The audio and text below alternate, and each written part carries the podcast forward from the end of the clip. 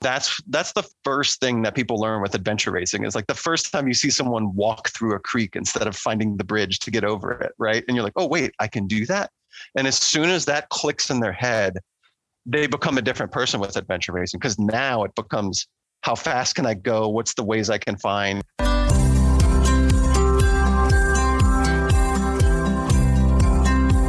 Welcome to the Dark Zone, an adventure racing podcast. This is your host, Brian Gatens. In adventure racing lingo, a dark zone is a time when, due to darkness or safety, teams are paused on the course before continuing with the race. During that time, stories are exchanged, friendships are kindled, spirits are restored, and teams have a chance to prepare for the next challenge. We hope that you make good use of this dark zone. We're glad that you're here. Welcome back, dear listener, to another episode of the Dark Zone, an adventure racing podcast. Today we are joined by Allen Wagner of Broad Run Off Road.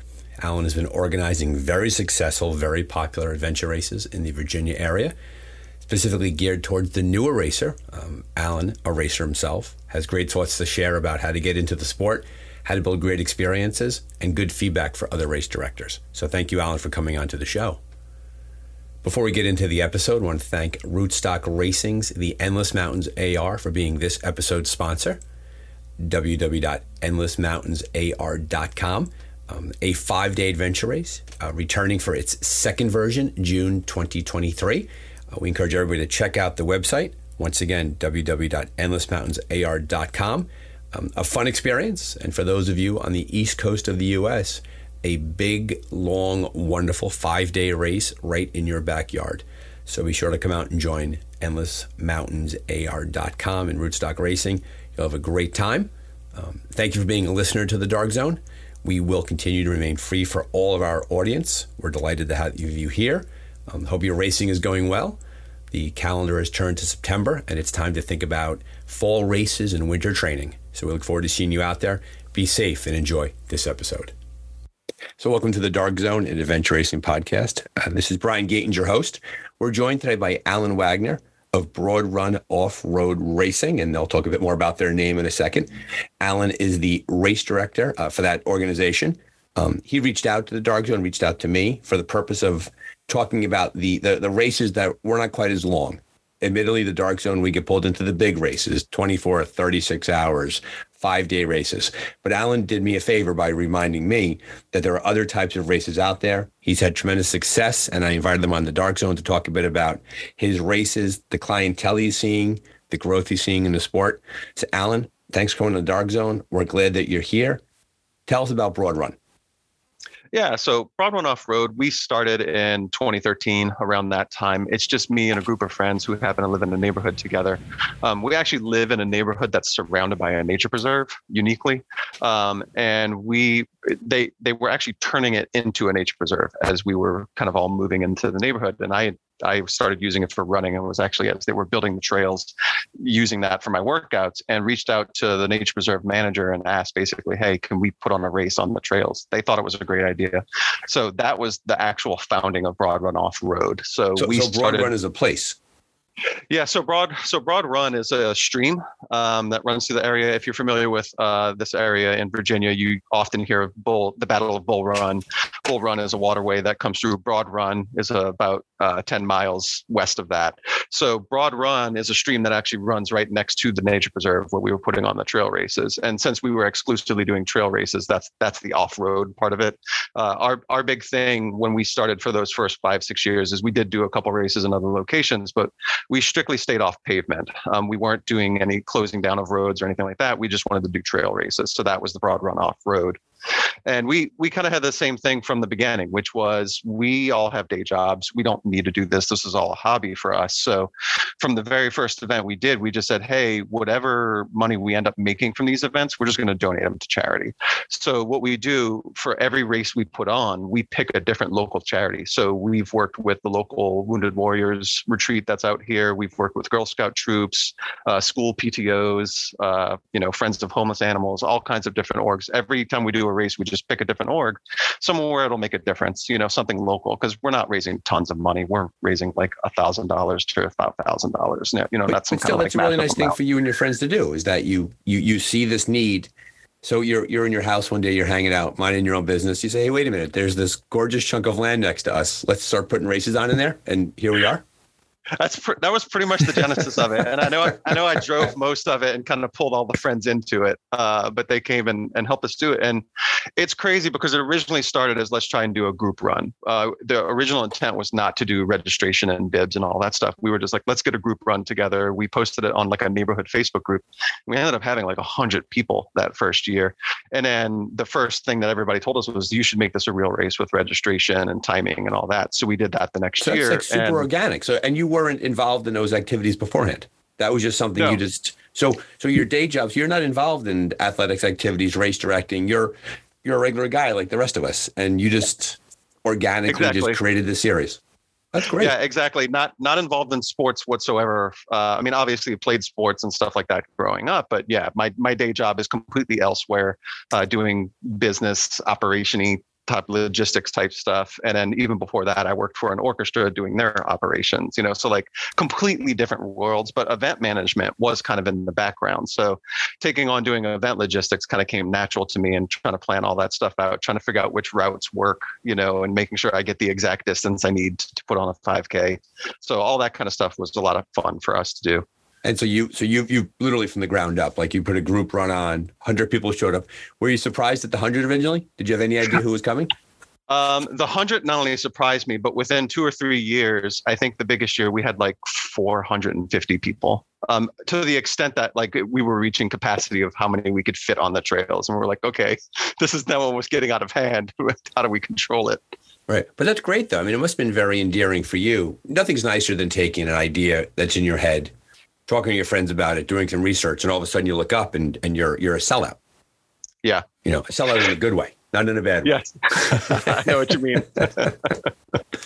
and so then so so that's a pretty common now let's talk adventure racing a bit. Have you ever been involved like, how did adventure racing come into the mix? Because it sounds like these were just linear point to point trail runs where you would put down, is it baking powder you put on the trail to kind of show it and you put flags down and arrows and things like that? It's it's flags and arrows on the course. I mean, that's the most typical thing we do for trail races. Of course, people miss their turns and they get lost, and then we have to worry about having people out there. But and they get cranky what, when they get lost, right? Always. Yeah, ex- yeah, exactly. They're they're all. It's always my fault that they got lost and missed their sign. right. Always. Always. but, the, but, the but other the, the other 440 people did fine. But yeah. it's your fault that one missed, right? Okay. exactly. Okay. But the funny thing is, my introduction to adventure racing came completely by accident. Um, through doing the trail race, um, my wife and I started having a family, and one year we already had registration open for the race. And it turns out that we found out my wife was pregnant.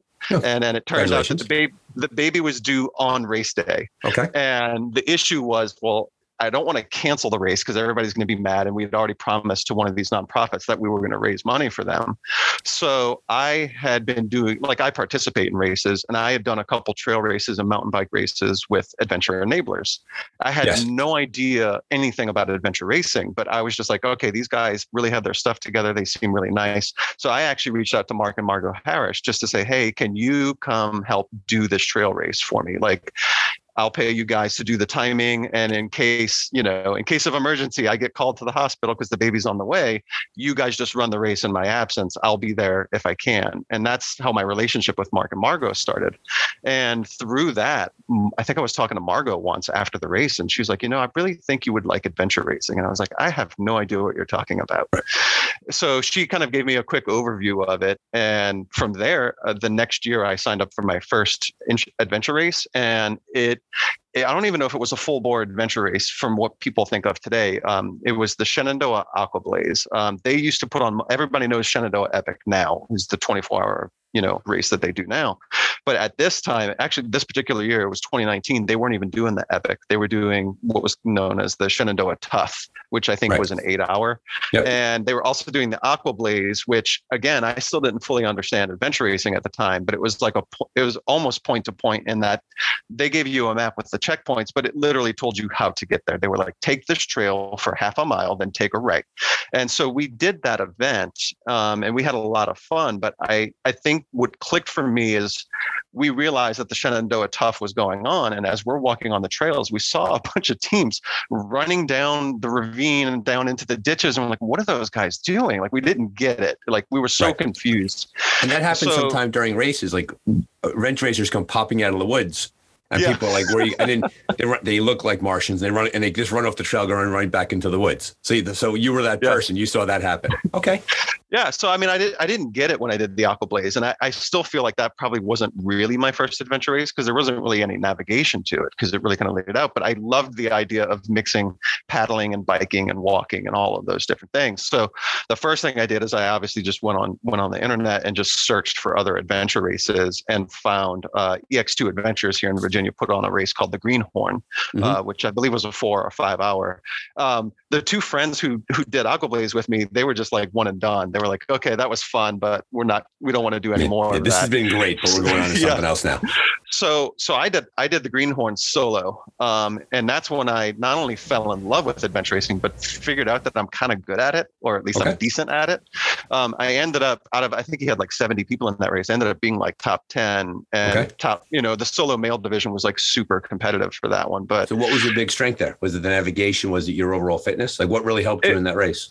for me, it ends it ends up being navigation, which was interesting because I'd never really done orienteering before that. Um, so I wasn't getting lost. I had found every single checkpoint exactly where I thought it was, and it it, it almost to a fault where I didn't understand navigating yet because it just seemed like well, of course it's there. That's mm-hmm. where it's supposed to be, you know, and like I'm navigating point to point.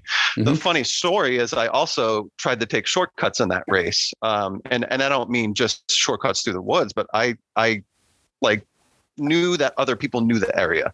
Um, and I could tell they did because they were like, oh yeah, that trail's over here and that trail's over here. So I'm like, okay, I'm just going to follow them. Right. So right at the beginning of the race, I started on the bike leg and we must have been like seven miles in. And there came a point where I lost them. And then uh, it was like my first oh no moment because I was like, I've been following these guys and I haven't really been keeping up with the map. How do I get out of this? so, right. And then you got to figure it like, out. Yeah. And it was my first introduction to, to that. Then it was like real navigating from there. And, and just, it became a lot of fun because like I'm not, I'm not an ultra marathoner. I'm not a person who did a ton of like I sprint triathlon is the longest triathlon I've done, and okay. I do that you know for fun. And same thing with running and all that stuff. Like I'm I'm good, but I'm not great, right? Like you're never gonna. If I do a mountain bike race, I will be mid pack. If I do a running race, mid-pack. I will be mid pack. Right. Right. But navigating, it turned out kind of just was something that clicked for me and I really gotcha. got it. And I love the idea of navigating with a compass too. Like all of that just clicked for me. So I did that greenhorn race and I was just hooked. So since then, and that was like early 2019, I've basically just been trying to find teammates, you know, the same thing that everybody else is doing. Sure. And I'm just sure. like, okay, great. I want to find teammates. So I've been doing a lot of convincing people to do races with me, doing more and more races at the same time, working up you know the distance. So i went from four then did eight then did 12 then 15 24 so now i've got 24 is the longest i've done but i've got a few of them under my belt now. Um, but all of that was just kind of more like my personal time for broad run off road. We didn't really dabble in adventure racing until covid happened. Um, the year of covid we were going to put on our first like extensive trail series. It was going to be multiple locations. We had all the permits set for it. And then of course covid happens and we ended up having to cancel the whole thing so we had a whole year off to just like think about what we wanted to do. Sure, and sure. I pitched the idea to my friends. I was like, you know, I'd really love to put on an adventure race. And mm-hmm. more specifically, I really wanted to put on a beginner adventure race because I felt the same thing I was feeling in trying to get my friends to come race with me is and, and I think a lot of you know your listeners would probably agree with this is that when you introduce the idea of adventure racing to a lot of people, they just freak out because you're like, okay, it's going to be an eight hour race or it's right. going to be a 12 hour race. And they're just like, what? That sounds nuts, you know? Because even, you know, a marathon, even if you walk a marathon, most people can walk a marathon in like four or five hours, right? So right. the idea of racing for eight hours scares the heck out of a lot of people. So it's great that we have a lot of these longer single day races, but I was like, really need something more introductory. So when I pitched this to my friends, I was like, I'd really love to put on just like a four hour, five hour race, but just the four hour, five hour race. I don't want it to be a four hour that's part of a 12 hour that's also right. going on. Like I just want to dedicate to a four or five hour race. And so to do and, that, to offer uh, to offer an adventure racing inside that time frame, clearly four hours goes pretty quickly in a race. And so I'm assuming your checkpoint placing is is pretty important yeah, it was super important, and it, especially in the particular place where we got our first permit, um, which is a place called Silver Lake uh, here in Northern Virginia. Silver Lake itself is not large enough for an adventure race. It, it's large enough maybe to do like an orienteering club meet or something like that, and the right. lake the lake is maybe 25 acres. It's not. Right, you can not go massive. from end to end. You can go Right. from end to end in like 20 minutes. It's not anything. Gotcha. you can stand on one shore and see the checkpoint on the other shoreline. One of those lakes. Is, is Yeah. exactly what was Yeah. happening. Oh, I think I know where we're going. yeah. So so I had to logistically figure some things out. So I had pinged some of the other race directors in the area to kind of figure some things out and figured out well on the lake, um, if I used Mark and I did electronic timing instead of paper passports, I could require them to go in order. So what I did is I Got it. basically put six or seven checkpoints and they kind of made a star shape around the lake. So I was like, okay, great. That actually gives us like 40 minutes of paddling on the water, you know, and That's a, that's a pretty original solution. So, you- so you prevented the conga line, right? You prevented a, a herd running because I, I would argue, I would wonder, I should say, that the part of the challenge of running a a small time frame race with a large crowd is how do you disperse everybody? Yeah. Right. Absolutely. And the other thing we did to kind of help with that, and, and COVID kind of assisted with that, is there were requirements at this time. I don't know if everybody remembers, there were requirements on like how many people could be at a public gathering. Right, right. And the park was like, we're okay once they're on the course, but how do we stop them from being all together? And we said, okay, well, we're going to divide the field into thirds. One third is going to start on the paddle, one third is going to start on the track, one third is going to start on the bike. Yeah. So we'll all start in the same location, but then they'll go their separate ways. So even again, that kind of helped with the whole conga line kind of setup Gotcha, going gotcha. on. And at that point, there's so Um, many people running in so many different directions that you really don't know who you're following anymore, right? So it helps to do it that way. Okay, okay. Yeah, and how, and and, we- and how big? How many numbers? do- How big are your crowds for that? Well, those and that was the that was the crazy thing is because of COVID, we were limited to 200 um, was what they said. And when we originally did the race, we are like, "Ah, we'll be happy if we get 100. We not only got 200, we sold out. I want to say three months before the Yeah, race. people were hungry to get outside. and and and it was also it was right after you know World's Toughest Race, Eco Challenge Fiji came on Prime. Bit of a bump. Um, so that kind of helped with the bump. Um, but one thing that we did uniquely too that uh, I would implore other race directors to do is on our sign up form, we added a question that said, Hey, is this your first time ever doing an adventure race? Because we wanted to get a sense of, am I just getting the diehards or is this new people trying it out? And what was crazy was that first year, I think 60% of the people, this was their first time doing an adventure race Gotcha. which helped it helped me as a race director. I actually did a longer briefing. I- we did an online zoom briefing like two days before the race and i made it longer because i was like okay a lot of these people got to know what they're doing. Like what are they getting into? So i kind of covered a little bit more logistics of just like how an adventure race works. So that sort of thing has been super helpful. Uh, we've we've kept that question on all of our races now because now we get an idea of like how many of these people are coming in for the first time Yeah, we had a. Um, I, I I was asked to um, be to to direct with. Uh, it was just with the direction of a race this past Saturday. Roughly 32 people in the field. We did a nav clinic an hour before the race. Over half the racers came to the nav clinic, right? Yeah. And so clearly, because because to your point, you adventure racing is a funny sport, and the idea that like you you it's different from other sports. The idea like you have to figure it out on your own, right? That's part of the core of adventure racing. Like we're going to throw things at you. It's your job to figure it out. But if you don't take care of the beginner, the gap between their skill set and figuring out is so wide that they just have a miserable time.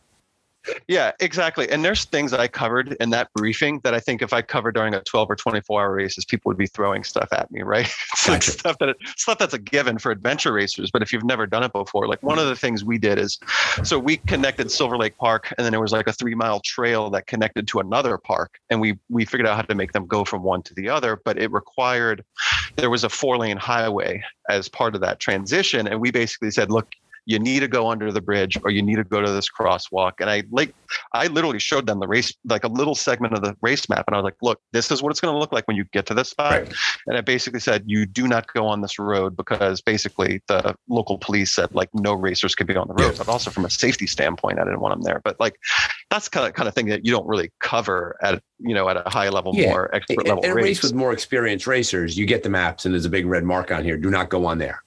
Yeah. right? And exactly. then you and then racers know not to do that. And and if there's live tracking, because like you mentioned, Mark and Margot Harris, they just did the tracking for the Endless Mountains through enabled tracking, and what a, what a great the ability to dot watch is, has been a real growth point in the Yes. sport. Um, and it's easy to see if you're dot watching if someone's on an illegal road. There was a, a team that I won't identify from the longest day race that we were dot watching from race headquarters, and we were like, they're getting close, they're getting close, they're getting close, and they ended up staying high enough on the contour that they avoided the out of bounds area. But we were like, uh oh, uh oh. You could see that from the from Yeah. the tracker. You, Um, it, we, we did, yeah, we did live tracking for our 10 hour race this year with Spring Bloom. I tell you, it did two things for me. One, it gave me so much more confidence, like from a safety standpoint. Yeah. I know where the racers are. There's private property, you know, around. And I'm like, oh gosh, I really hope Mhm. nobody's getting the private property, but it's much better when you're tracking and you kind of tell. I also had uh, one or two racers this year uh, called me from the course and they were basically like, hey, I'm not hurt, but we're pretty certain that checkpoint blah, blah, blah is missing. Right. And I, I pulled up the live tracker and I said, look, I'm not going to tell you where you're wrong, but you're not in the right spot. Like they were, they were, they were way off in the wrong Yeah. place. And I was like, look, I'm not telling you where it is, but Right. I promise you other people have gotten the checkpoint you're looking for. It's not missing. You're missing. Yeah. So, uh, your job is to figure it out. Good luck. Yeah. Hang up on them. Yeah, exactly. They they were very good sports about it, but it helped me because like if I didn't know where they were, who knows? I might have had to send somebody out on the course, check and see if that flag is there. I wouldn't know until the race is over if that's Right, the situation. Because So, yeah, we, I- we do I- know as a I'm a big- director, the most the most clutching feeling in your chest is when you start you think a, a checkpoint's in the wrong place. And you're Yeah. like, oh, because that's like a big thing for us, right? We want to get that right. And if it's wrong, you're like, oh, oh no. Um, so to your point, the the tracker vindicated you, right? It showed that you were doing the right thing. Yeah, the other thing I would say too, um, and and I'm, I mean I guess we're plugging Mark and Margot here, Sure. which I And they deserve it they do a great And product. they deserve it. Um, I learn a lot.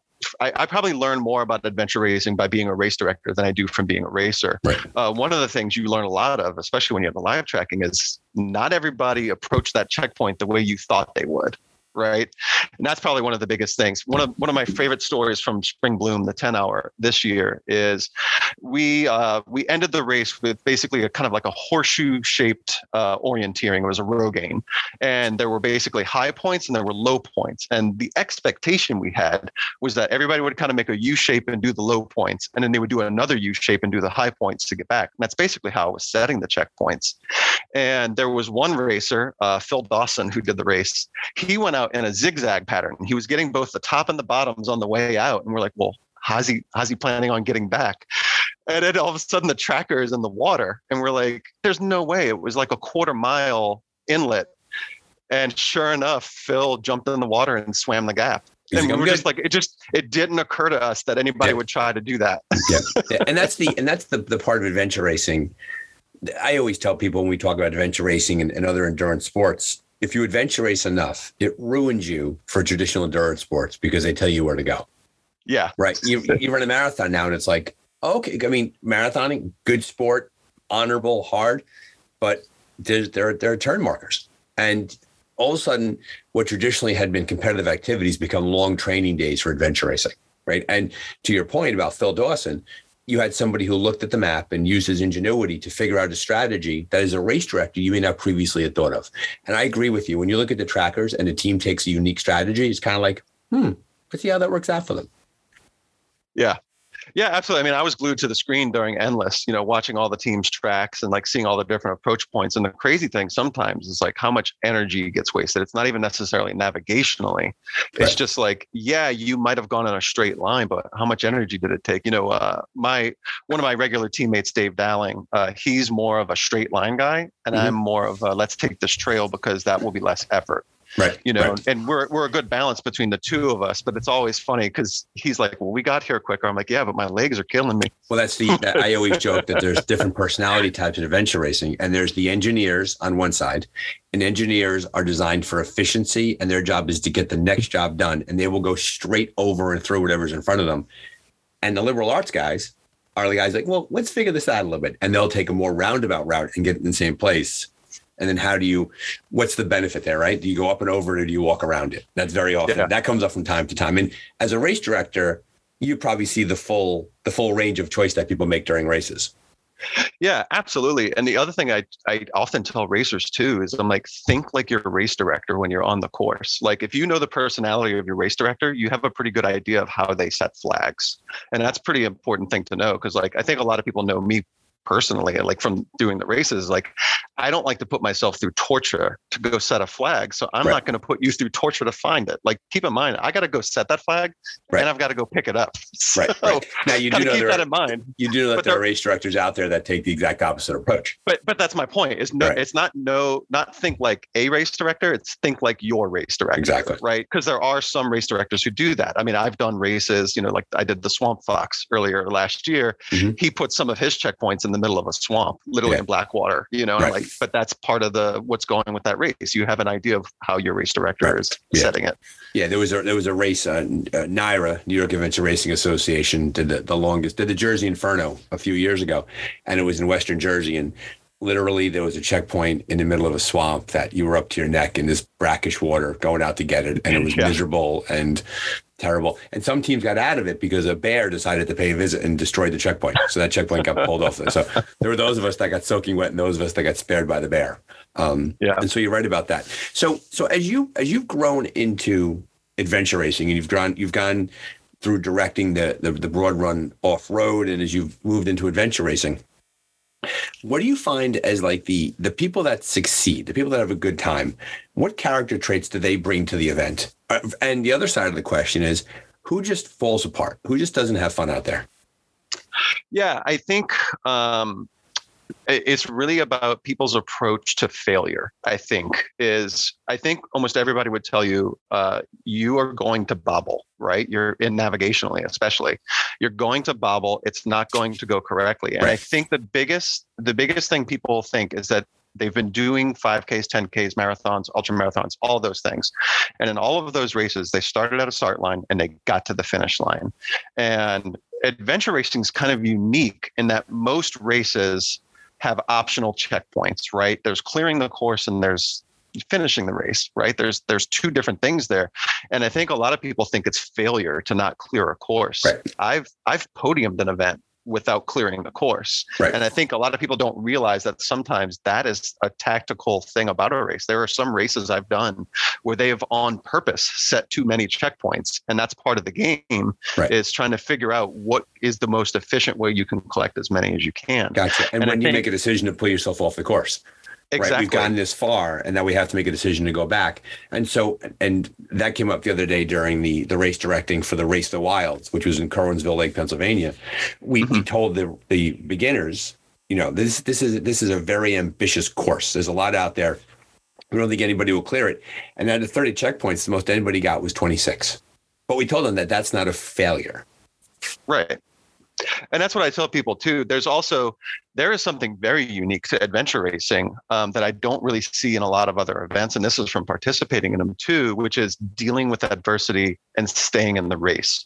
Um, I, I, use a really good example. Uh, we did uh, break the habit last year, and at like three in the morning, I ripped the derailleur off my bike. We were taking okay. a okay. we were taking a trail, and it just came clean yep. off the bike, just sheared it completely off. And one of the teammates we had, he said, "Well, we're done." and we're like what are you talking about right. we're like we can convert we can convert this into a single speed right, right. we're could, like those, those sorts of things like you know, you there are people who do triathlons and stuff, and you get a flat tire, and they're like, "I'm done with this race," right, you know. Right. And it's like because because you didn't get the perfect PR result that you were expecting. Mm-hmm, Whereas mm-hmm. with adventure racing, it's more about dealing with the different things. Oh, you've got a teammate who needs you to carry their pack, or you need to take a break that you weren't expecting. Oh my gosh, Shenandoah Epic this year. I mean, that was basically the story of the race was heat exhaustion. Yep, um, yep you know, and it was like that race did not go according to anyone's plans because it was about 10 to 15 degrees hotter than I think we all thought it was going to be. Right, which was a great, we were both there, you and I, and it was a great yeah. race. And we had a big long trek on the Massanutten Ridge, right? And then we dropped down to the river and then we had a long paddle in the sun. And yeah. then all of a sudden it was time to get on your bike and climb over the gap. Yeah. And it just clobbered people. Yeah, and I mean, we were one of them in that race. I mean, we the funny thing about that race too is like you you recognize like other people are going you don't recognize it until you see it. Maybe that other people are going through what you did. So when we came off the water in the shenandoah epic i think we were in like the top 25 or something like that. We didn't know this at the time. I know it now because i went back and looked at the tracking. Um, when we hit the climb on the bikes which let's be honest it was a hike a bike. It wasn't right. really so much a bike yeah, right. Mark, that comment's for you. Yeah, yeah. And when I saw that map, I knew um, we'd be walking with the bikes for quite a yeah. while. No, I, I. The funny thing is, I joked with Mark because it said like, I think it said like five percent hike a bike or something like that on his his guide that he gave out beforehand. And he's like, well, by distance, it was.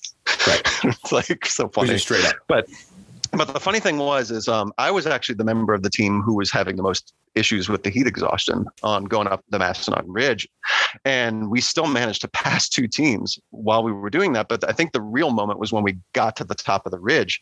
I think there were 30 teams up Yeah. there that Yeah, were you- laying on the ground You and I were there together. taking yeah, Yeah. we were taking we were all taking like half hour rest and all of a sudden you have a moment of mentally i thought oh my gosh i'm so out of shape i'm i'm hurting the team like all these different things and then we get to the top of the ridge and I go actually it's every team it's not just me Yeah, you're, and you feel like when you're doing a climb like that, you feel like you're in last place, right? you Yeah, feel like exactly. the race is over. We're terrible. We're horrible, and your your brain is is is chewing at you. It's chirping.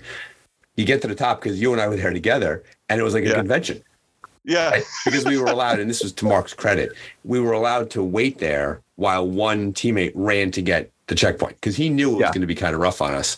Um, Mhm. and of course, it didn't get any easier because when you went on the other side of the ridge, it was unrideable on the way down. And Yeah. I tend to believe that nothing, the only thing worse than carrying your bike up a hill is carrying your bike down a hill.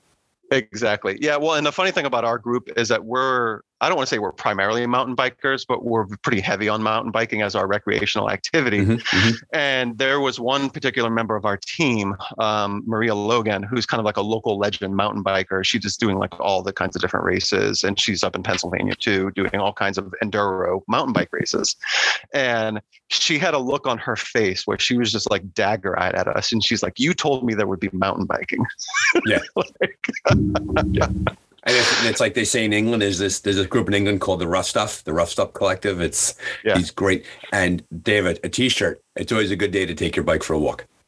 yeah. and that's what and that's what that was. And then if you remember, we came over the other side of that that hill. We got down to TA three, and it was like a field hospital. I mean, there were people just Yeah. all over the place, drinking water, hanging out.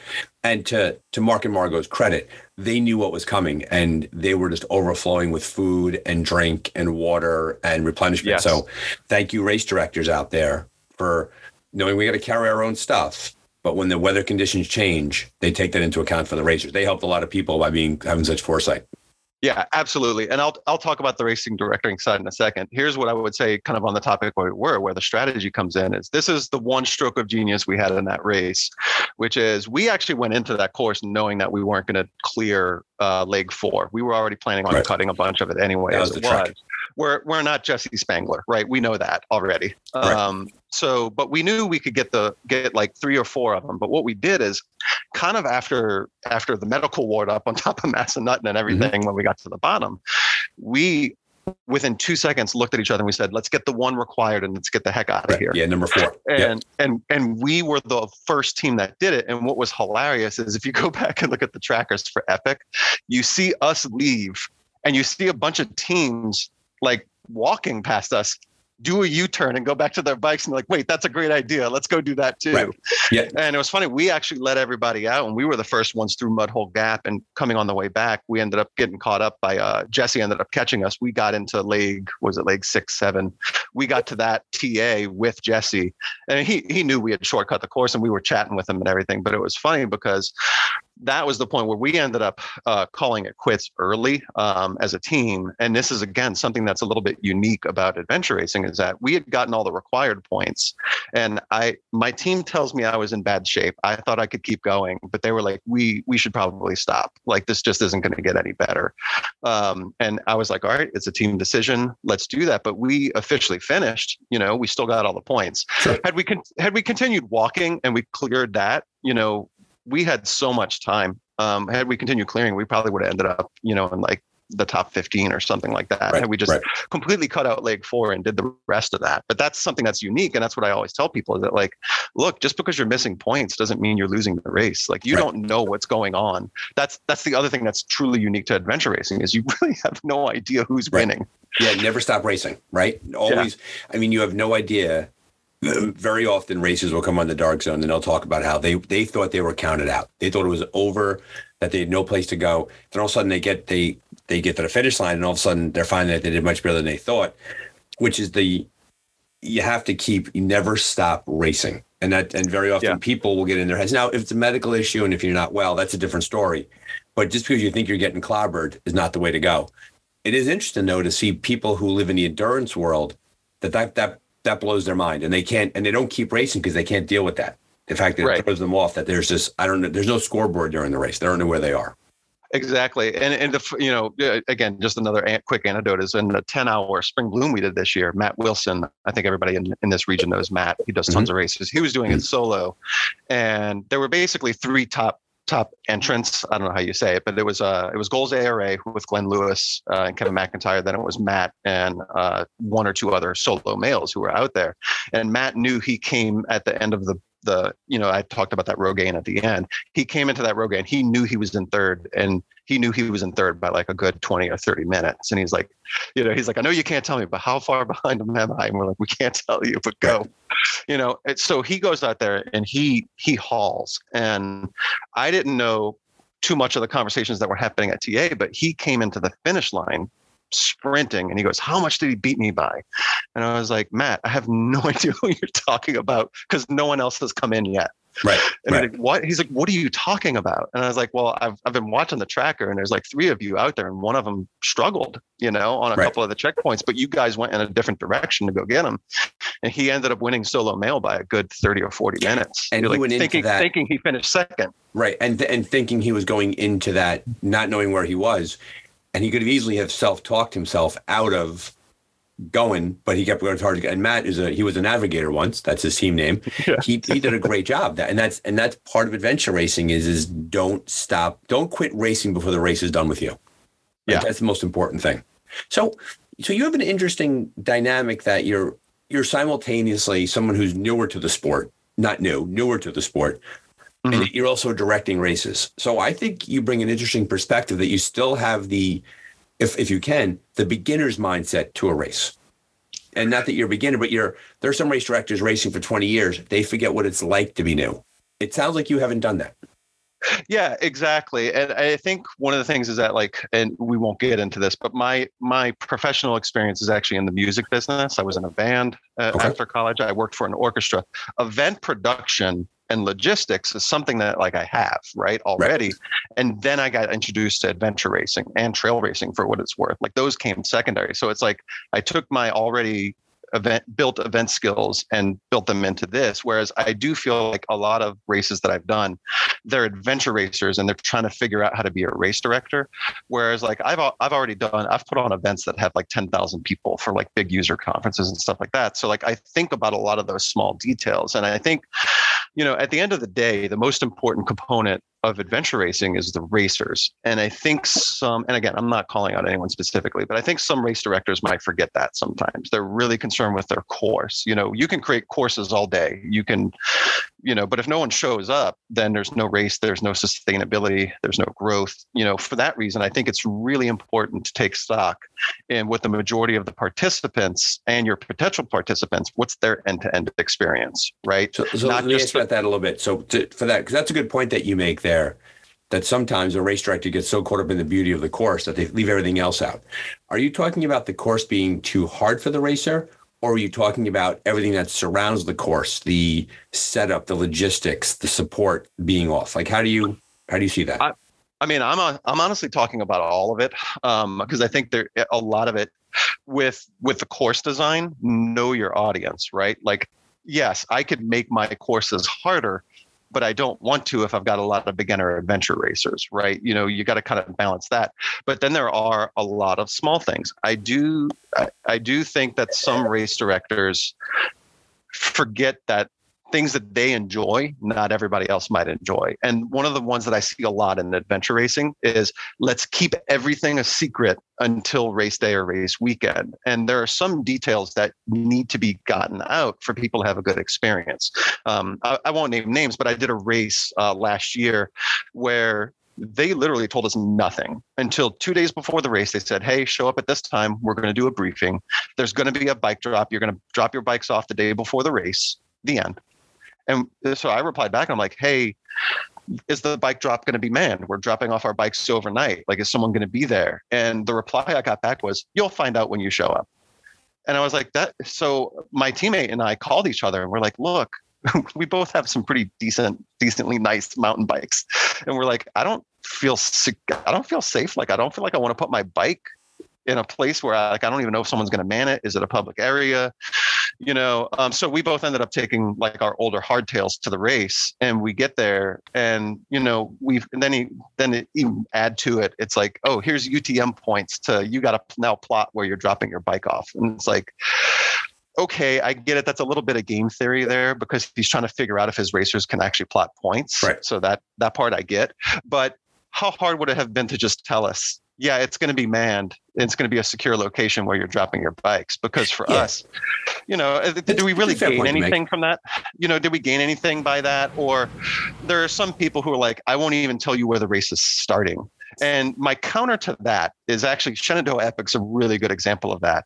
Mark gives you a 15 page guide to the race with the number of legs, what legs are going to be there, estimated distances for them. And do you think anybody's cheating ahead on Mark's course? It's Right. still, he gives you all that information, and there's still only two or three people clearing the course, and everybody's enjoying it. There's a, there's a difference between surprising someone with a map with the checkpoints and surprising people with details that they really kind of need, like what gear is required. I've had races that have sprung mandatory gear on us on race day. And it's like, well, you never told us that. And they're like, well, that's the sort of, you just got to expect the unexpected. And I'm like, there's a difference between Yeah. expect the yeah. unexpected and Yeah. here's kind of the stuff you need to know. yeah, there's a fine line between being adventuring and being um, and and lacking thought for your racer, right? So I think, so to your point, like it, it- wouldn't have it, it, secu- telling the telling the racer that their gear will be secure overnight is a is a is a valid point for a director to make, right? Um, I did a Yeah. race one time, which I thought was great. We we did uh, one of the longest day races for Naira. It was an 11 o'clock start on a Friday night. Like, holy cow! Like, is there a possibly a worse time to start an 18 hour race? And they basically we we gave them our bikes back of a panel truck. They put us on a bus. They drove us through the night. They pulled up to an empty field somewhere, got us off the bus, handed us maps, and drove away. And we But- just but and, he- yeah, and and on Yeah. the map it had to start finish on the map, but like then you all of a sudden you had to like figure it out from there. That's a legitimate. it- That's a legitimately exciting way to start a race, right? And Yeah. that's kind of figure it out.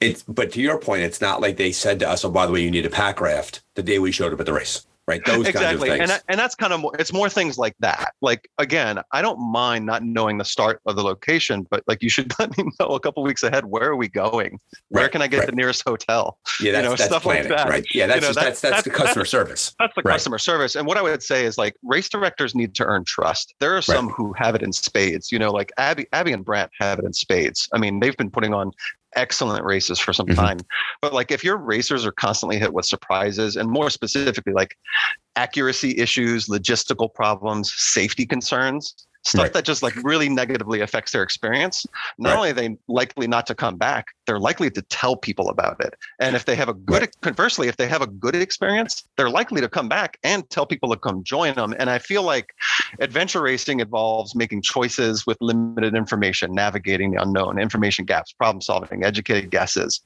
finding and registering for an event should not should not take be the hardest things. part. Yeah, you're right. Yeah. You're right. Yeah, and I, and I think you're right. And I think that the as adventure racing, conti- racing continues to grow as a as an activity as a sport, we want to be careful because we're not triathlon, right? So Right. there's a point behind that, and, and this is a, an existential question for adventure racing that you know you in many ways we're building a better mousetrap, right? We can go in circles here, but if, if you go back to the earliest days of event racing and you read about it, those early days, they were full blown like here's a map, here's a point X far away. Good luck getting there. And over Yeah. time, as we sort of as we grow as a sport, there's definitely are changes that can be made to bring people into the sport we want to have, but we have to be careful that we don't we don't become triathlon light. And I think Yeah. that's the that that's the question that a lot of race directors are, are managing as they grow the sport. Well, and that's why we kind of, you know, I took the direction I did with Broad Run Off Road in our races. We started with a four hour, and we really, I'd be honest, we babied people into that first race. And as we have done races, we have introduced new things to them. I'm like, okay, here's a new aspect you might not have dealt with. Like one of the things we did at Spring Bloom this year in the 10 hour is halfway through the race, they got a second map. You know so it was like okay that happens in races. Sometimes you've got to learn to plan and navigate on the fly. You know next year we're thinking about maybe putting some triangulation in the races or something like that you know just Right. throwing some things in and not dumping it all on them because what was the interesting thing is we never had an intention of doing 10 hour races. We thought we were going to stick with fours and fives but after we did the first year of races i had a couple of them uh, uh, or quite a few people come up to me and say hey I'm, I'm ready to graduate but i don't know that i'm ready to do 24 hours yet Right. so that's when we said let's find a way we can do a 10 hour you know let's let's get them on a full day and then you know next year we're already thinking about doing a 12 maybe a 15 but stuff to like slowly graduate those people up because not i know some people and and god bless them they're they're willing to jump right into an expedition race Right. not everybody is ready for that Yeah, there was somebody Um, at Endless Mountains who was their second. There was their second race ever. It was an expedition race, five days. yeah and i, I believe was it uh Wyland nader did nationals and he had never paddled a boat before and i'm like Yeah. oh my god i couldn't even I- can't process the Yeah. the, the bravery, bravery that goes into his that episode, his Dark Zone episode for listeners out there is one of our more popular episodes. And he was early. He was he was like Yeah. within the first five or ten episodes. And Wheelo just talks about he just he just went for it. And I and I do Yeah. think too, I I I recognize your approach, Allen, completely makes sense, right? You're it's an incremental growth into the sport and you layer challenge on top of challenge. And over time, people build a skill set. Completely valid way to approach it. But there's a part of us that just loves the fact that like, oh, you've never done this before here's a 30 hour race. Here's you and your teammates. yeah Don't go off by yourself. And we enjoy watching them try to figure it out because there's, to be said, a lot of guests on the Dark Zone talk about that, how they jumped into the deep end of the pool and they had a miserably wonderful experience along the way. They got kind of Yeah. clobbered, and on the way home, they're in the car looking for the next race, right? So there's those, there's two sides of that coin, which which are both equally respectable, Yeah. but there's definitely two ways of looking at it. Well, and it's so funny too because I this is probably one of the most unique stories we we've had, or one of I've heard in adventure. So Spring Bloom this year, we had three teams sign up or got signed up. It, it was one person who signed all of them up, and then she starts sending me emails, and she's like, "Can you tell me what a gear bin is?" Because I see it on your list. So I'm like, okay, uh, you guys are signed up for the 10 hour. Uh, let me take you through. it." And like, she just kept sending me question after question. So finally, I was like, what What is going on here? Can you tell me? And she said, it's a group of guys and they all know like this one central guy. And every year they get together for kind of like a guys retreat. And the way it works is somebody, somebody in the group picks a thing, but nobody knows about it. So like Oh, last year, they, last year they all showed up and they did a Spartan race, like without knowing it. So this year, this group of 10 to 11 guys did our 10 hour adventure race. And they, they not only was it their first race, they didn't know they were what an adventure race was until like 24 hours before the race started. That's kind of like their thing. And they had a blast. They They, were one did- of the funnest groups we had out there. They obviously didn't clear the course. It was also interesting because like this poor girl had to coordinate renting like 11 bikes for all of these people because they couldn't know that they were doing it. And, And it was just just, so it- and- interesting. But yeah. to your point, their attitude, right? They're Yeah. like, listen, we are completely overmatched here. We have no idea what we're doing. This is going to be a glorious train wreck. Let's just go for it.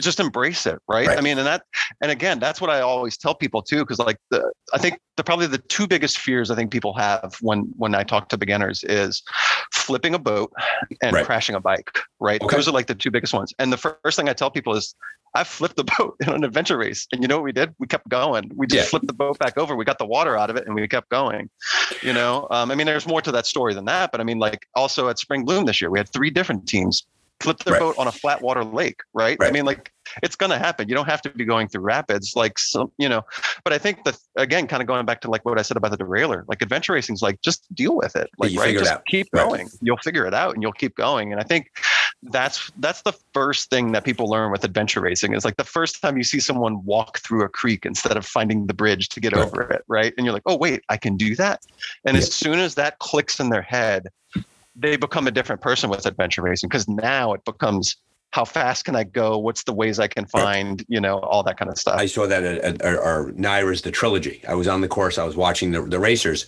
and the team that won the race. We came to a, a, a creek crossing. They just walked right into the water. They didn't even Yeah. pretend.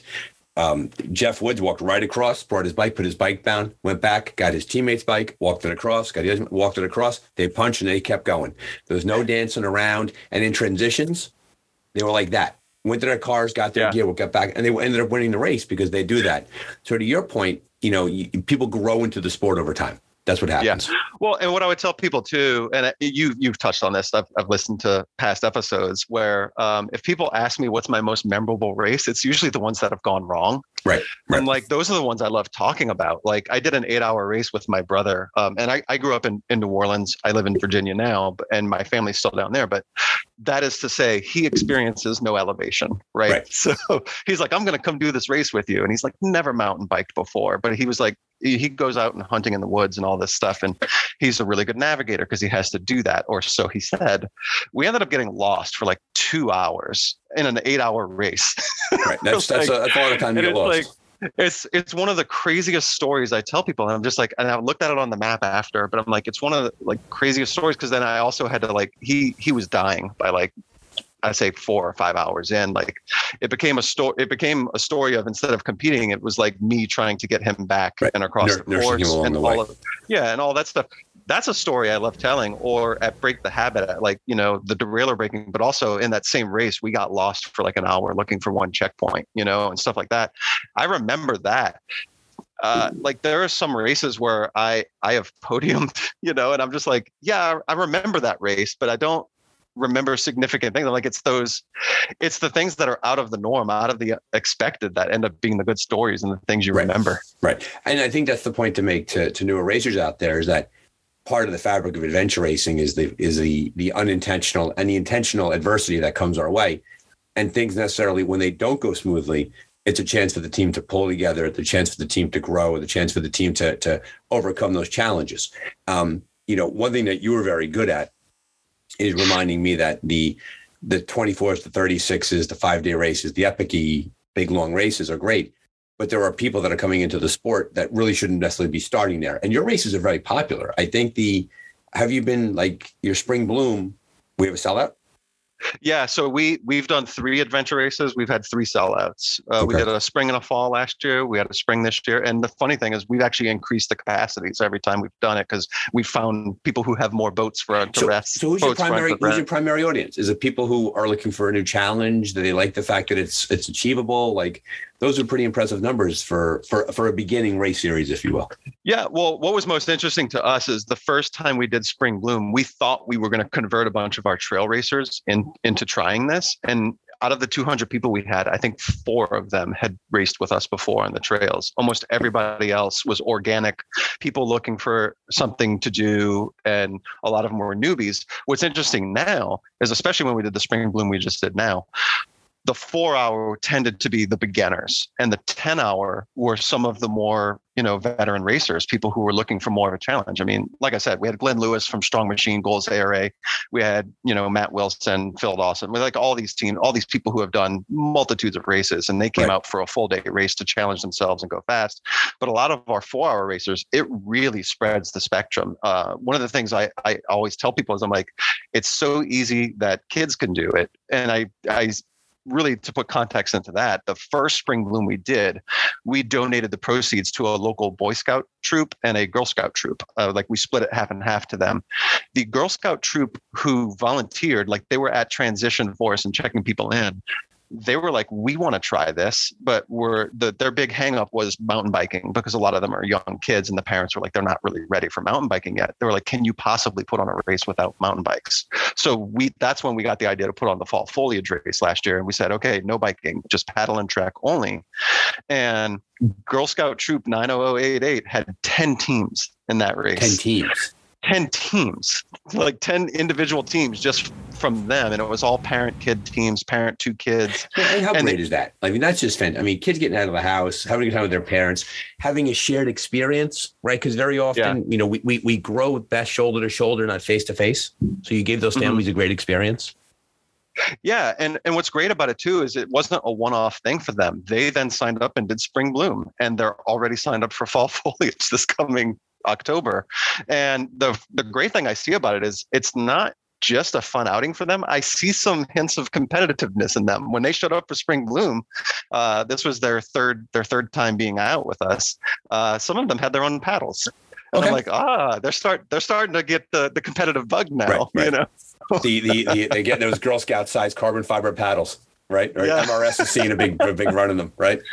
Well, and, and what's what's interesting too is that we do get some of those competitive people, but we also get a lot of the families too. But I also, interestingly, and this is something that I, I have now participated in myself too, is we had like Mike Cheney from Adventure Enablers team doing it with his son, you know, right. and we have a lot of that going on as well, where it's like some of these guys they they love doing it, but the kind of the more freer aspect. Because the other thing too about us is we do put a lot into the event aside from the race. One of our big things is we have a food truck and we have right. music and we've got like all these other things going on. Like we we really try to take care of our folks, um, you know, with our races. So it, like clearly that. has like a, it has a festival vibe to it. You show up, yeah. you take care of your bike. Because I watched some of the videos you sent, and clearly there was a joyous aspect to that. They, people having a really good time.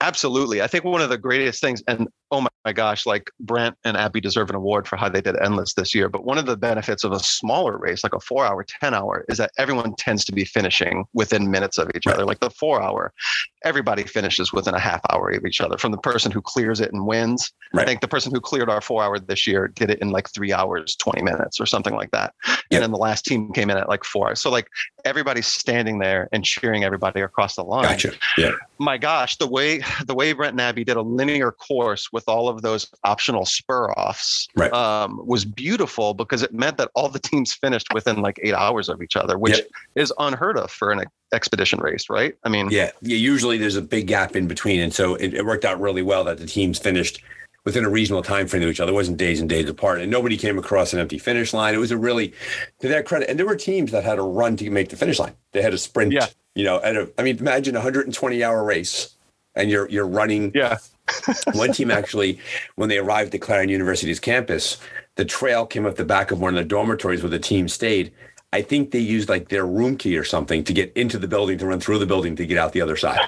Like that's that's, amazing. That's, that's, how close it came for some of these teams. Um, so now that you've now that you've clearly successfully dipped your toe into the water and you've you raced yourself and you've built these races and clearly very successful for families and and really a, a positive motivator for the for the community what growth are you looking for? Do you want to go with an 18 hour 24? Do you see yourself going bigger, more complex? Like, are you going to go, for example, would you consider talking to an RD for a, a much lengthier race, 36 hours, and going and spending time mm-hmm. in their course and getting a sense for how big it is? Like, where do you see Broad Run growing? So I, I would love to go in that direction. I will say the biggest thing that holds us back is manpower. Um, we are the tiny. When I say we're a tiny nonprofit, um, Janine, so Janine Prime is like one of she raced with me in my first race, and she's been at all of our races. Uh, she jokes that I I am broad run off road 90% of the year, and then 10% of the year everybody else chips in, right? Like I do all the course design and I do the logistics and I meet with people, you know, and all that kind of stuff to get the permits. But on race day, it's a matter of volunteers. And like one of the biggest problems I have is, and I've talked to some other racers about this, is people have asked us like, what about doing a big linear course? And like the problem with the linear course for me is having people to man the linear course. Like I can do some pretty easy out and backs. This year with Spring Bloom was the first time we kind of had it where we had multiple TAs. And that was because my regular teammates, uh, Dave and Brian, were actually manning TA TA2 and I was at TA1 basically with a couple people with me as well. That's kind of like the big thing that limits us. I'll I'll put the call out here on the podcast. If anybody wants to volunteer and help with us, like we're always welcoming of that. Like we we'd love to take people. I always tell people too, I'm like if you know a nonprofit who could use the money, I'm more than happy to donate to them. Um, if they're willing to pitch in a few volunteers, absolutely, even more so. Um, that's always been kind of our biggest holdback. The the good news is we are getting some track and traction, and we are getting some more people here and there. The, to the converse side, uh, Brian McKendrick, who's been my teammate for tons of races, he actually just moved out to Boston. So I kind of lost a lost a volunteer and a teammate kind of in the process. We'll probably still team up and do races together, but as far as like getting on the help and come help me with logistics and stuff like that, those are the things that that I would say hold us back from doing say like a 24 a 36 anything like that my ambition is i would love to get to the point where we're putting on something that gets in as a regional qualifier, right? Something to that level. That's what I'd love to do. the The good news is I'm actually actively talking with um, uh, the county uh, that we're doing fall foliage with this year. Um, the the the not so secret secret is that the the fall foliage race this year is actually a test run. Um, we're doing a seven hour, three hour at a place called Mott's Run Reservoir, and that's basically the county saying, well, let's not do a big race yet. Let's try to do one of these smaller races. Let's see how it goes. And if that goes good, then let's talk about expansion. And what's cool about that particular part of Fredericksburg, Virginia, is that there is a river right next to it. And I've actually got a course already laid out that would be a pretty solid 13 to 15 hour course. And one of the thing one of the things I'd love to do with that particular course is one of the things I've actually heard from some racers and have seen it on the Facebook groups as well is there's a lot of people who are saying I'd really like to get into 24 hour but night scares the hell out of me. And they've said they've they've requested is there a way for because there's we do have the Quantico Orienteering Club here, which I highly recommend and people do, but they do one night event every other year, maybe. Um, so a lot of people don't have a chance to try night orienteering, right? Mm-hmm. And that, it, it's hard. Like one of the best quotes ever. Um, I actually went on a training run, a, a, training outing, I guess you would say, with Mark Lattanzi. Me and my teammates did with him. Uh, and one of the things he said with me has always stuck with me. Is he said, uh, navigating at night is just like navigating during the day. It's just you have a headlamp on your head. Like for a lot of people, I think they they feel like nighttime is some crazy thing, you know, like it's just out of this world to to think about that. But like once you do it once, you're like, oh yeah, it is just the same thing. It's we just it's got a few to, yeah. It's mean, a few we, different aspects to it. I mean, there's a few technical things that are different to it, but it's no different than navigating during the day. And if anything, it's cooler at night, you know, which if you're in the summer, well, works I, I think, I think we're socialized to be scared of the dark. Yeah, exactly. I think that's what it is. So, right. long story short, is what I'm trying to get done with that county is make it so that that race is going to end in the dark. The idea is to go from like nine in the morning to like 10 at night or something like that, where they'll get like a solid three or four hours in the dark, but they don't have to do the full overnight. You know, right. that's that's the one of the things we're trying to do right now. Right, right, right. I'd be curious as to the, you know, one of these things where, you know, if you build it, they will come. And I'm curious when people people will say to you, if you're building a course, I don't want to race at night.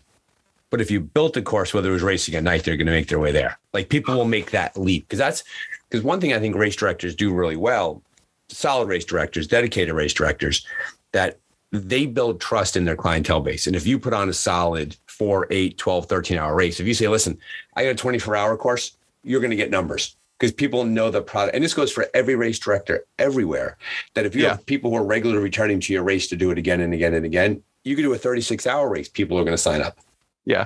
Well, what's interesting too is that like for spring bloom this year, we capped it at 250 because the park asked us to. Um, it went so well, like they saw the kind of once they saw the finished product that they already asked us like, "Do you want to come back next year?" And I was like, "Well, the good news is that park is so big, I can make another course right. out of their park without, you know, and keep things the same. And then I said, okay, well, what's the limit this year? And they said, how about 400? And I was like, all right, let's try it. Let's see how high we can go. So that's one of the things we're going to do. Uh, and for any of your listeners, mark your calendar. April 29th, Spring Bloom will be back at Lake Anna State Park. And we're going to see if we can get closer. What we've hit 250. Let's see how high we can go. But the plan is to hours. do that's the plan is to do another four slash ten at, okay. at, at there. Um, okay. So that'll see. We'll see. I'm kind of, you know, figuring out some final pieces of the course. Maybe it'll be, but it'll be somewhere around there, 10, 11, something like that. But yeah, four hour, 10 hour. So now, so now, all great stuff. Don't get me wrong. Love broad run, rah, rah, rah, bring the sport along. How about you?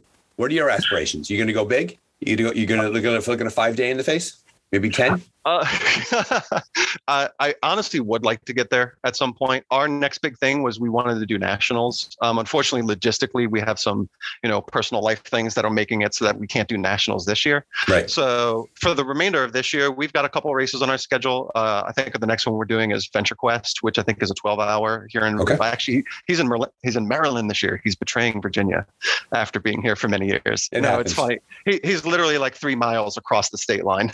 Right. but we're just making fun of it. Um, but yeah, we're doing that one. Actually, the next one on my list is Goals is putting on a four-hour race. Um, I think the week after nationals, and I'm planning on doing that one with my three-year-old. Um, I know I don't know if we covered this at all, talked about it all. The the most recent race I did was the Nanticoke um, four-hour in Delaware. That, uh, um, by Delmarva, right? Jonathan Offen is yeah, Delmarva put that on. Yep. Yeah, he put that one on, and uh, I did that one with my three-year-old. The funny story was that wasn't the plan. I originally signed up to do it with my my nine-year-old and my six-year-old, and we were going to go do it. And then like there was a lot of rain and soccer games got rescheduled and all this stuff. So eventually to the point where they were both kind of take taken up with our schedules. And I asked my wife, I'm like, do you mind if I take our youngest to go do this race? Um, so I had him on, it's called a shotgun seat on my mountain bike. So he like sits in front of me, he's between yep. my arms. So we did the bike leg like that. You know, I, I did all the paddling in the boat and then he genuinely walked about you know 30% of it and then he was on my shoulders and the funniest story about it is we ended up winning the division which i'll, so, I'll so never you, let so you, you beat glenn lewis and noah right i did i did beat glenn lewis and noah and the funniest thing about it is i beat him by like two minutes right. Um, it was so close and we didn't even realize it because we had to take different different uh, tactics to that race. I I could put my three year old on the bike and effectively I'm doing all of the biking. His six year old Noah is actually biking, so he couldn't do near as much as the bike as I was getting away with. But what he did is he shortcut the bike course, got back to the paddle where he could do the paddling and basically had Noah in the front of his boat. So he cleared the paddle course. I only got like two or three from the paddle course, but it evened out that we ended up getting the exact same number of checkpoints, even though we both shorted it. And I beat I him by I, I beat, this I beat him by two minutes. Of you running with your son like a suitcase on, under your arm as you're running down the finish line. You know, you're, you're, you're, you're, knocking Noah off the bike and you're sprinting down the finish line and you're, you're, you're passing by Glenn. You're your son like, like the Heisman, right? You're carrying the uh, football. Uh, it was so funny too because like he he genuinely enjoys doing this stuff with me. Like he's always begging me. He's like, "Let's do the bumpy trails." That's what he always tells me when he right. wants to get on the bike. And then he loves going in the kayak. And when we got the the maps that morning, we started with the trek and it was almost like it disappointed him. He was like, "When can we be done walking?" And I recognizing that he's a three year old, I honestly thought we were going to get like an hour in and he was going to want to quit. And that was right. fine, you know. And I kept asking him throughout the day, I was like, hey, do you want to stop? And he would go, no, I want to do the boat. Good. There you go. I've heard that. I've heard that Skittles. Skittles offered as bribes are, are very uh, strong strategy. And what's nice though yeah. is that when I race Glenn Lewis, he beats me like I'm a three year old. So it works out really well. So it's really good. yeah. No, the funny story with Glenn was just a couple weeks earlier, he had done spring bloom and I had put the fast course estimate at like just under nine hours, and he yeah. ended up doing it in like seven and a half. Yeah, one of those guys. Like, yeah, of, of course man. he did. Good man, Glenn Lewis. Of course he did. He did endless mountains. He looked better at the finish than he did at the start. He's one of those guys. Yeah. um, I know that you. Speaking of family, I know you have a family on the on the tail end of this day waiting for you. Any other clothing closing thoughts as you as you you think about your your your crash course in adventure racing, race directing, the process along the way, the growth of the sport? Anything that you want to share with our, with our listeners? Yeah, I mean, what I would tell you is if you're if you're a new person getting into it, um, there isn't one specific way to get into it. Um, one thing I have found is people will post on Facebook and they'll say, Hey, I'm trying to get into it. What should I do? And people throw answers at them, just like anything else with on, on the internet. But people throw answers at them and like, just do this just do this. And right. what I would tell people is like you can pick your own route, your own entry into it. You can jump into the and you know into the expedition race if that's what you want to do. I'm not telling you not to do that. But if you want to take a slower route, you can do that as well. You know, you you don't have to pick there's not one specific way to get into adventure racing you know like right. there's all kinds of different ways but what i would tell people is that um, you're never going to be ready I don't know how to explain that. No, no, that's, to say, excellent advice. Like people people always like i'm trying to be super prepared i'm trying you know and i think that again it comes from people who are like you know they're used to like the running races and the triathlon races where like they know all of the logistics ahead of time. But inherent in adventure racing is that you're never going to have 100% of the information. So much of it is just hindsight so much of it is just experience right? Like how to deal with something until you've done it. Like i I'll be honest with you, we were cocky when we flipped the boat in that race that I referenced. We it was actually it was actually epic uh, three years ago, and two of the guys on my team are like experienced kayakers, right? you know, guys who would do whitewater, and you know, Mark Harris is like twenty five percent of you are going to flip, and we're like, yeah, that's not us. Ah, Compton Gen- Rapids. Yeah, yeah, Gen, yeah, Compton, yeah. So genuinely, to, to our fault, we we blew it off, and we this is again a mistake we made. We didn't even put dry bags in our backpacks. We were like, what? We're like, we don't need to do that. We're not flipping in a Compton. And sure enough, we get to Compton and we flip, and it was it threw us through a loop. But like stuff like that, like again, until you experience it, you don't really right. know what's going to happen, right? And I tell people that all the time, like just jump in and go do it, because at the end of the day, um, nobody's you know I always tell people with our races, I'm like, hey, if somebody's hurt on the course, please help them, you know, and all that kind of stuff. Because like at the end of the day, I'm like, I don't pay cash prizes for winning my races. You know, I know there are some races who do have mm-hmm. prizes, mm-hmm. but I think the bigger point is that you're probably trying to get an adventure race because you're looking for a new experience. Right. Worry about the experience, not where you finished. Right. And I find that adventure racers as a breed, I've never felt I've never been at the finish line of an adventure race, and and it's the stories that drive us, right? And, yeah. and as you and I, you and I were saying in the in the pre the, the our, our, conversation we started recording in our, our pre uh, pre episode talk, that to to a fault, you have to chase adventure racers away from the end of the race. Like you have to literally like the race is over and you do the awards, and as you're packing up your stuff, there's still packs of people looking at maps, talking to each other, looking at routes. Adventure racing and it's the heart and soul of this podcast. It's a story driven yeah. sport. Yeah, and what I would tell people too on the same thing about like you're never going to be ready. I think training throws a lot of people off too. Um, a lot of people are like, I'm not in shape for that yet. And I'm like, actually, you could probably get up and go do an adventure race tomorrow. I right. don't, I mean, like, I don't think a lot of people realize that, like, you can walk, you can paddle right. slowly. You can bike slowly. Like you right. don't have to be in super ultra marathoner. You know, you're not winning the Olympic shape, right? That's right, not what we're looking for. Like, I mean, I think we all have stories about the quote unquote old man who's kicking our ass on an orienteering course and we're running and he somehow keeps finding his way to the checkpoints faster because that aspect to it still permeates always. If you navigate better, it doesn't really matter how fast you are if you run in the wrong direction. Yeah, I'm pretty certain the person that won the Race to Wilds five hour race this weekend, getting 26 of 30 checkpoints, was the oldest person on the course. Yeah, yeah, very, very likely. And I think if you look at like the average age, like when you looked at a world's toughest race, when you look at a lot of these expedition races, the average age of like the top five is in like their 40s, right? right? I mean, like it's not the young 20 year old who's like super duper fit. So I always tell people that because like they they will they will reach out to me and they'll say, I don't know if I'm ready. I don't know. And I'm like, just sign up. Right. You know, I'm like, just sign up, show up. I'm like, if you have a bad time, come talk to me after. But I really don't think that's going to happen. And every single case, they've come to me after and they're like, thank you so much. This was so much fun.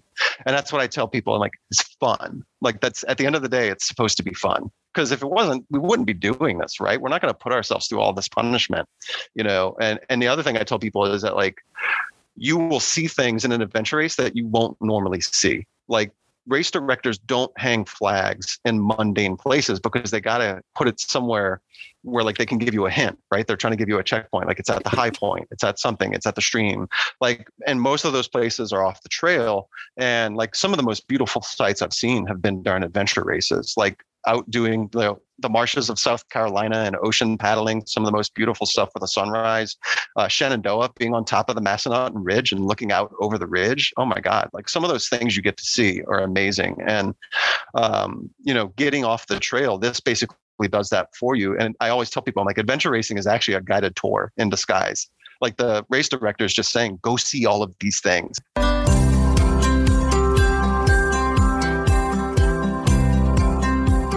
Thanks again to Allen of Broad Run Off Road for coming on the show today. Um, I will put all of his links and all of his contact information in the show notes. Be sure to check out his super popular races uh, for the beginner in your life. Great way to get started. Um, so thanks again, Allen, for coming on board. And thanks again to Rootstock Racing's The Endless Mountains www.endlessmountainsar.com, for sponsoring this episode of the podcast. A great five day race in June of 2023. Hope to see you all there. Uh, in the meanwhile, thanks for being a listener. Uh, feel free to visit your podcast platform of choice and leave a review. Best way to spread the word about the Dark Zone. And always reach out to me, Brian, at ardarkzone.com with any ideas or suggestions. Thanks for being a great listener and have a great day. Safe training.